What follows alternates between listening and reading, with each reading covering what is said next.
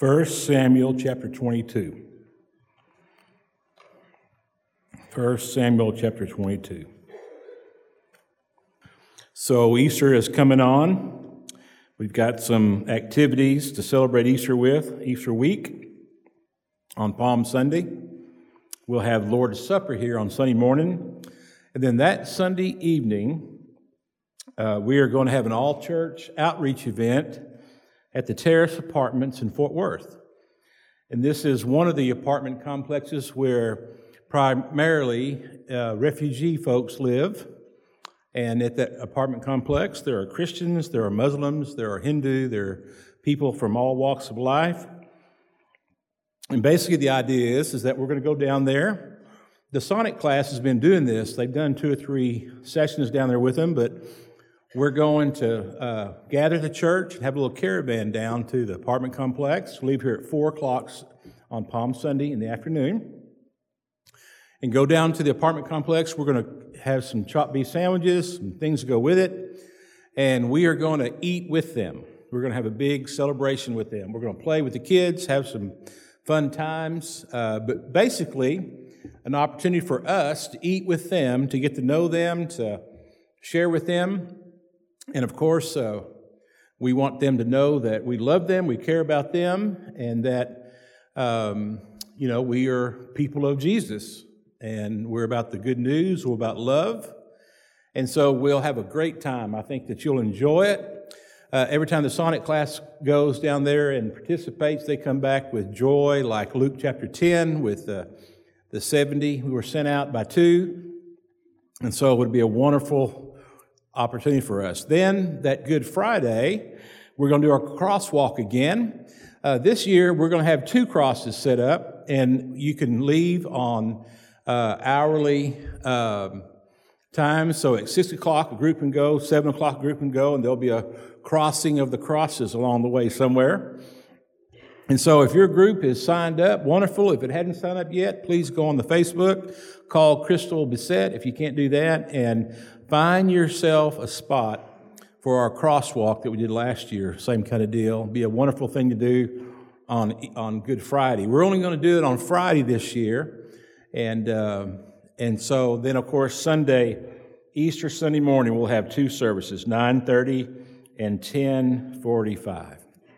Be in prayer today for uh, Steve Seabury and Ken Smith and Patty Hicks and Nathan Morris. They're in Vancouver and they're doing some uh, evaluation time, I guess a little bit of recon time, uh, to look at uh, the ministry that's going on there. That uh, our association is uh, helping to start churches in Vancouver.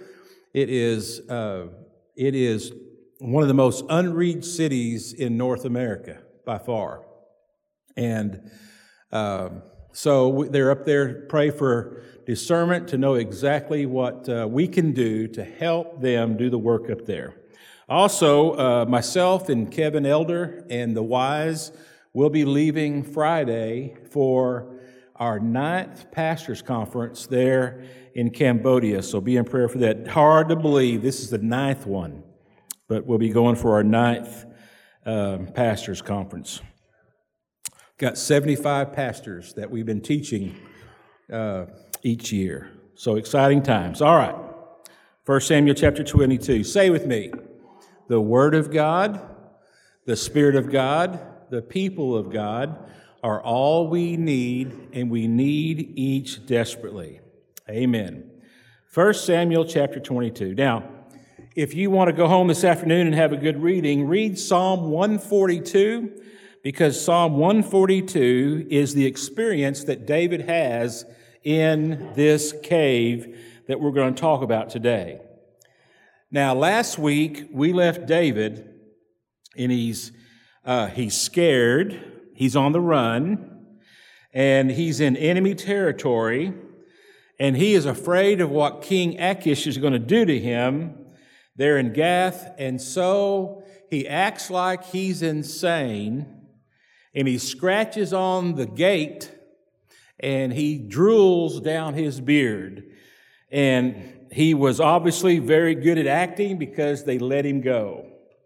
And it's very interesting that King Achish says to his men, he says, Don't I have enough crazy people around here? And you got this guy. You know, we, we can't have any more crazy people. So David was able to uh, make the king believe that he was insane and he was left alone. And so we pick up in chapter 22. So David left Gath and escaped to the cave of Adullam. The word Adullam means refuge. And so it was a cave of refuge for David. And as you read through Psalm 142, you'll see that there is a real change that takes place in the cave. He goes from being afraid and being completely, you know, uh, just outside of his, his normal way of being, acting crazy, humiliated before everyone, to in the cave, faith begins to be rekindled. Courage begins to be rekindled again. Uh, who he is and what he's called to be begins to be rekindled. And God's Spirit comes to David in this cave, and a change happens. Now, there is no doubt about it. All of us, at one point or another, have been in that cave. Peter was in the cave. Between the arrest, the crucifixion, the, ascent, the, the resurrection and the ascension of Jesus, uh, Peter was in the cave. After he denied Christ, he went into a cave, not a literal cave, because he was in Jerusalem, out of Jerusalem, but it was a cave experience. And, and God showed up in the cave in Peter's life. And Peter went from denying Christ to a young girl to standing on the temple steps and being able to boldly present the gospel to at least 3,000 people. And you know that temple guards were there and the leaders of the Pharisees were there. And yet he had the boldness to be able to stand up and present the good news to all those people. And so all of us have had our caves. Caves can be good places. Hiding out for a time can be good places if we do business with God. And so David does business with God in the refuge cave. And so we see in verse 2 that, uh, or second part of verse 1, soon his brothers and all his other relatives joined him there. That's quite interesting, in that you remember the story of, of David and his brothers. Uh, the last time we see any association with David and, and his brothers, uh, especially the oldest, Eliab, he, he just didn't think too much of David. He saw David as a show off. He saw David as uh, a nuisance, annoying, as many older brothers think about their younger siblings. And yet, here, uh, obviously afraid, obviously re- realizing what's going on, they're escaping from Saul. So uh, they recognize that not only is David in danger from Saul, but also they're in danger. And so his brothers and all his other relatives joined him there. Verse 2. Think about this for a moment. Then others began coming. Men who were in trouble or in debt or who were just discontented until David was the captain of about 400 men. So in this cave, people that are troublemakers, people that are upside down financially, people who are just discontented, just, just tired of everything, they show up and they join David in the cave. Now, these 400 men are the, the, uh, the prime, the primer for David's mighty warriors. David captained men who couldn't join the army, who couldn't represent themselves well in Jerusalem. They were the troublemakers, they were the castaways, they were the outsiders. But they entered this cave out of fear, I'm sure, escaping, and God took the misfits and he made them into a mighty fighting force. Can you imagine if our Rangers or our Navy SEALs or our Marines and people like that, if, if, if they did a campaign and it said, if you're in trouble with money, come to us. If, if you're in trouble with the law, come to us. If you're just sick and tired of your life, come to us. If you've made lots of mistakes lately, if you find yourself with no future, if you don't have any drive, if you don't have any get up and go, if everyone in your life have turned their back on you, if everybody believes that there's no way you're ever going to make it in this world, come join us. We're going to make the best fighting force in the world. Well, of course, we wouldn't do that. The Navy SEALs wants the best, right? The Rangers, they, they, they cull all their candidates. They want only the best. But here we see that this is the way of the Lord. The Lord has a way of assembling what is less than best. The average people, the less than average people and assembling them and doing a great work in their life and changing them. And we see here in this cave that as David changed, his men changed. And they really became something to behold. A mighty fighting force was created in that cave. In that cave, God made a leader. God took a man that had totally hit bottom by acting crazy and insane in Gath and made him into the leader that was able to lead those men and be victorious. It took a while. It took lots of happenings. It took lots of uh, God's work in his life. But that's what the Lord does in caves.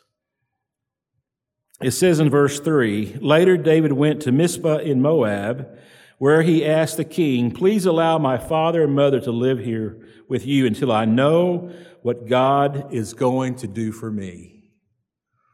So he's thinking about his mom and dad. He's thinking about them. They don't need to be in that cave. They're up in years. He didn't want his mom and dad being hurt. He doesn't know exactly what all is going to happen. So he finds a place for his family. Now, it's interesting about this verse 3. It says, Can my parents live with you until I know what God is going to do with me? That's a real difference in David, isn't it? Before he, he took matters into his own hands, before he had all the plans, Remember the plans that he makes with Jonathan, with shooting the arrows and, and finding out whether or not he's in good standing with Saul or not. Remember the, the scheme they put together to tell Saul that David has gone to Bethlehem for the big celebration. And, and they've got this elaborate scheme working so that they can discover exactly where Saul's at. So he had been scheming, he had been planning, he had been taking matters into his own hands. He found that that really didn't work and that, that he couldn't manipulate this thing. He couldn't create a world where he was going to be safe. And so now he runs and he's broken and acts like a, a madman, but in the cave, and you read that in Psalm 142, in the cave, faith is rekindled, and you see him saying, you know, I'm not really sure what God is going to do with me.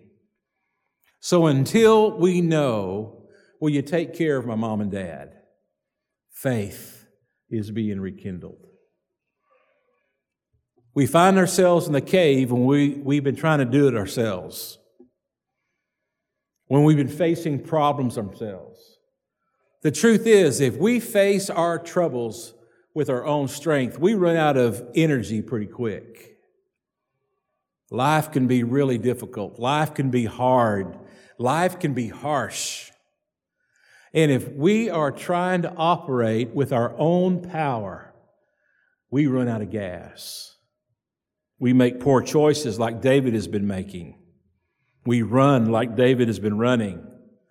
We find ourselves broken. And being broken and in a cave is a place of fresh starts. And David is getting a fresh start. Now, we don't know how long it took David in that cave, but there's one thing I know it took long enough. It took long enough.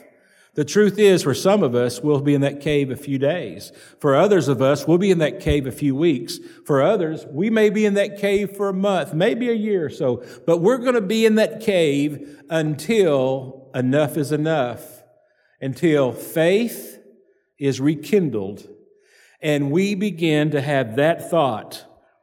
Let's wait and see what the Lord is going to do with me. Then I can go back into the world. Then I can go face my enemies. Then I can go face my challenges. For us, we say, then I can go face my Sauls, my problem. Now, it says in verse 4 So David's parents stayed in Moab with the king during the entire time David was living in his stronghold. Now, look at verse 5. One day, the prophet Gad, remember Gad? He was a prophet a couple chapters ago the prophet Gad told David, Leave the stronghold and return to the land of Judah. When it was the right time, one day, when David was more on his feet, when David was more in line with what God wants, living by faith, closer to being obedient again closer to being in the right mindset to follow God. One day, when it was the right time, when David was ready, the prophet Gad told David, Leave the stronghold and return to the land of Judah. Now, guess who's in the land of Judah? Saul. So, what the prophet says is, David, it's time. You got to go face your enemy. Faith has been rekindled. You're stronger now, David. You have repented, David. You have understood your, your, your mistakes. You now have acknowledged the wrong turns that you have made. You're right where you need to be. Now get up, leave the cave, and go back to Judah. Face the problem. God's always going to do that with us. If you find yourself hiding from the problem, hiding from the conflict, hiding from the struggle, God is going to come and He is going to build faith in you again. He is going to get you strong again. He is going to get you obedient again. He is going to work in your heart, in your mind, in your spirit, and He is going to get you where you need to be, and He is going to give you the assignment to go right back where the problem occurred. The thing that got you in this position in the first place. We've always got to go back to the scene of the rebellion the scene of the crime. It's very interesting that long time ago, I knew that I would have to pastor in San Angelo for a good while. I just believed in my heart to face all the stuff that I did when I was a kid. I was going to have to go there and spend enough time there living for the Lord so that everyone would know that my character, my will, my heart had changed. And as I look back now, it's very clear that all that the Lord put me through and carried me through got me to where I needed to be for the next step and the next step and the next step. Some of those times was like being in a cave. I had to learn to believe again, I had to learn to trust again. Faith was rekindled. I had to demonstrate that I was living for the Lord for a long time, faithful, dependable, before I was then able to return and face uh, poor testimony disobedient to the Lord. And, and, and I had to return to the place of the crime, return to the place of the failure, return to the place of where I got off track for His glory, for His purpose. Don't fight the Lord when He sends you to a cave. Learn what you need to learn. Come to terms with what you need to come to terms with. Let His Spirit rebuild you. There's caves in our future. And now it says in the last part of verse 5 So David went to the forest of Hereth. We don't know where Hereth is. We know it's a forest, and we know it's in Judah. Isn't that interesting that David goes from a cave to a forest, not ready for the palace yet? A cave to the forest. Can you imagine that? The future king went from a cave to the forest. Now let's look at the lessons of the forest. Verse 6. The news of his arrival in Judah soon reached Saul. At the time, the king was sitting beneath the tamarisk tree on the hill of Gibeah, holding his spear. The man is always holding his spear. He just cracks me up with his spear. And he's surrounded by his officers.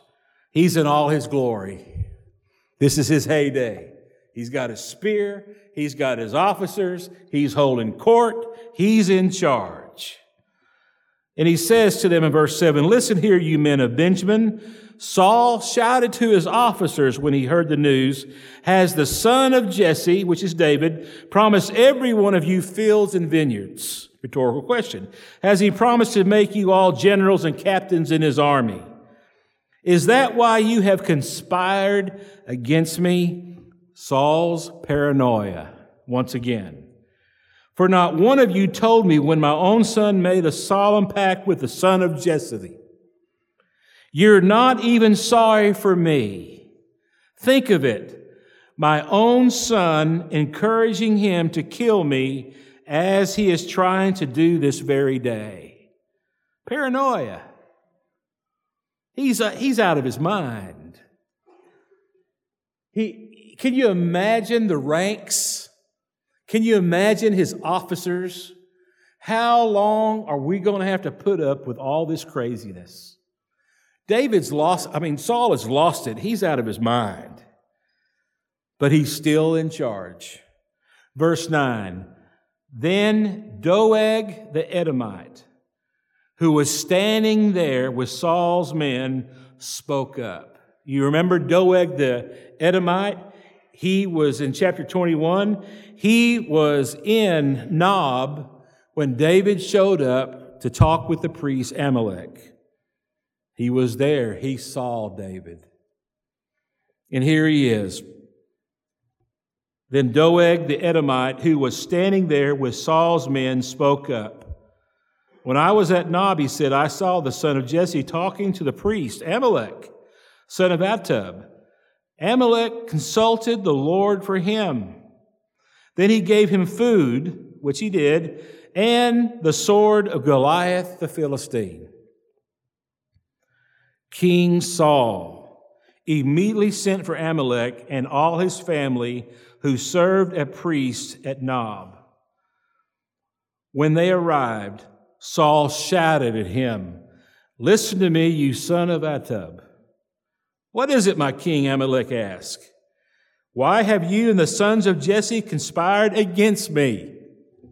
He didn't ask what was going on.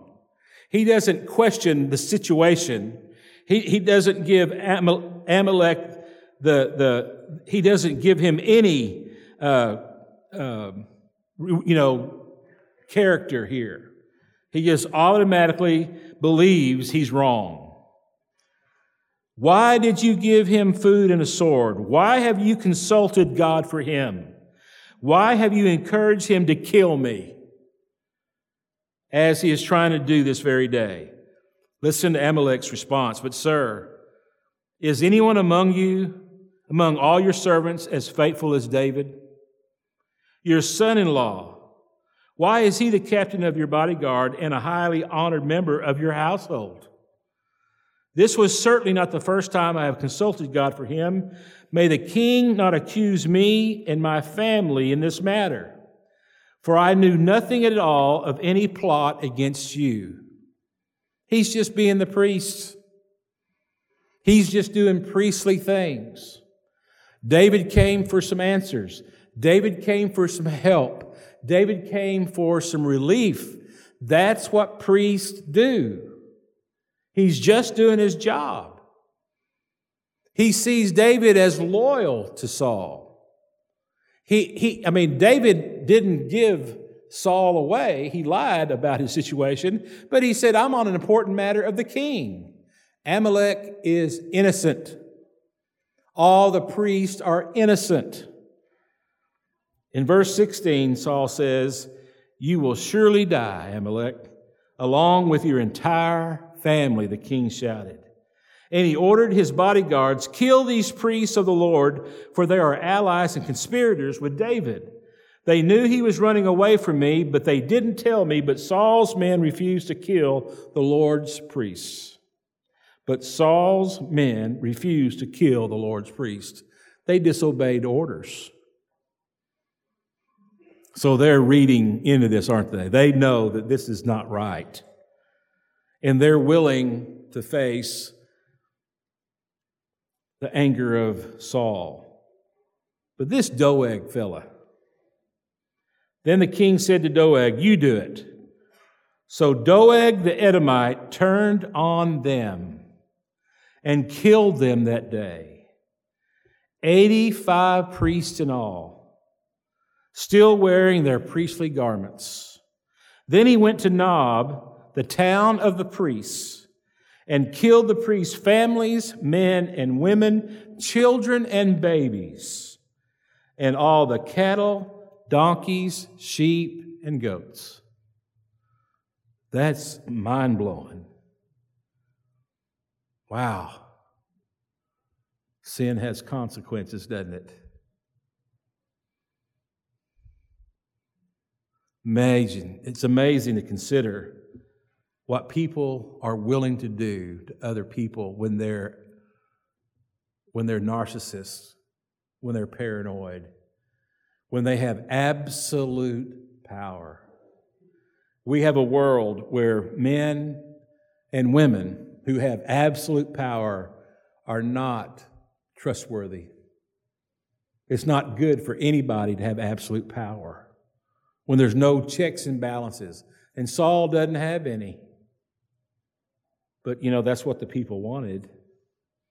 They wanted a king so they'd be like other people. Look in verse 20. Only Abiathar, one of the sons of Ahimelech, escaped and fled to David. When he told David that Saul had killed the priests of the Lord, David exclaimed, I knew it. When I saw Doeg the Edomite there that day, I knew he was sure to tell Saul, Now I have caused the death of all your father's family. Stay here with me and don't be afraid. I will protect you with my own life, for the same person wants to kill us both.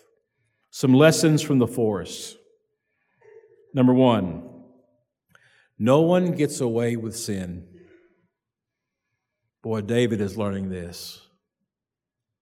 There are consequences for our sin. No one gets away with sin. Numbers 32 23 says, But if you fail to keep your word, then you will have sinned against the Lord, and you may be sure that your sin will find you out.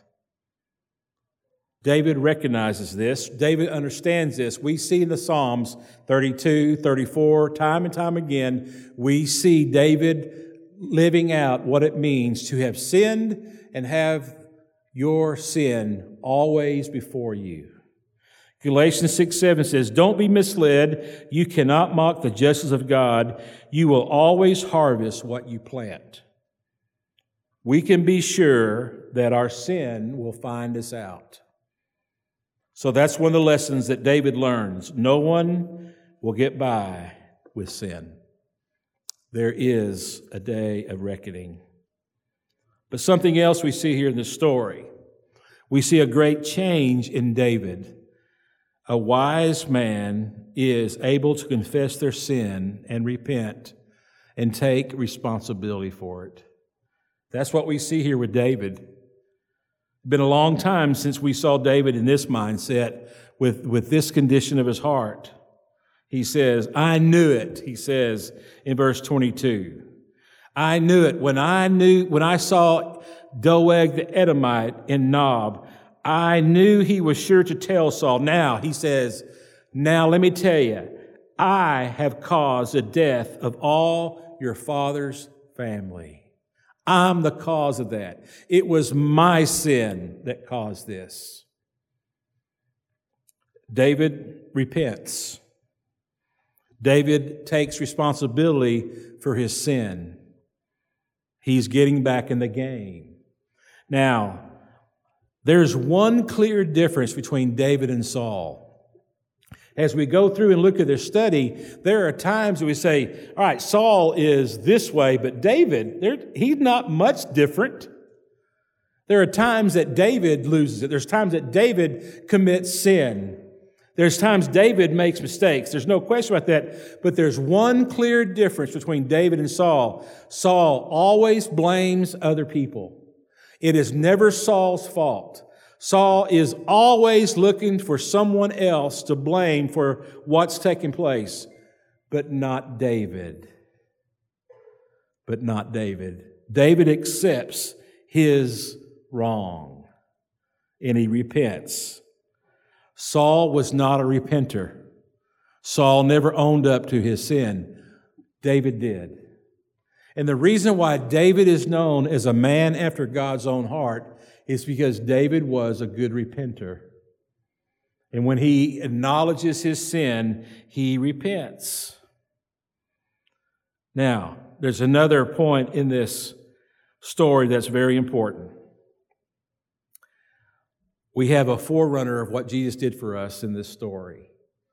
There's lots of these kind of stories in the Old Testament that, that build the possibility, build the idea, build the story for when Jesus would come into the world and he would pay the price of man's sin.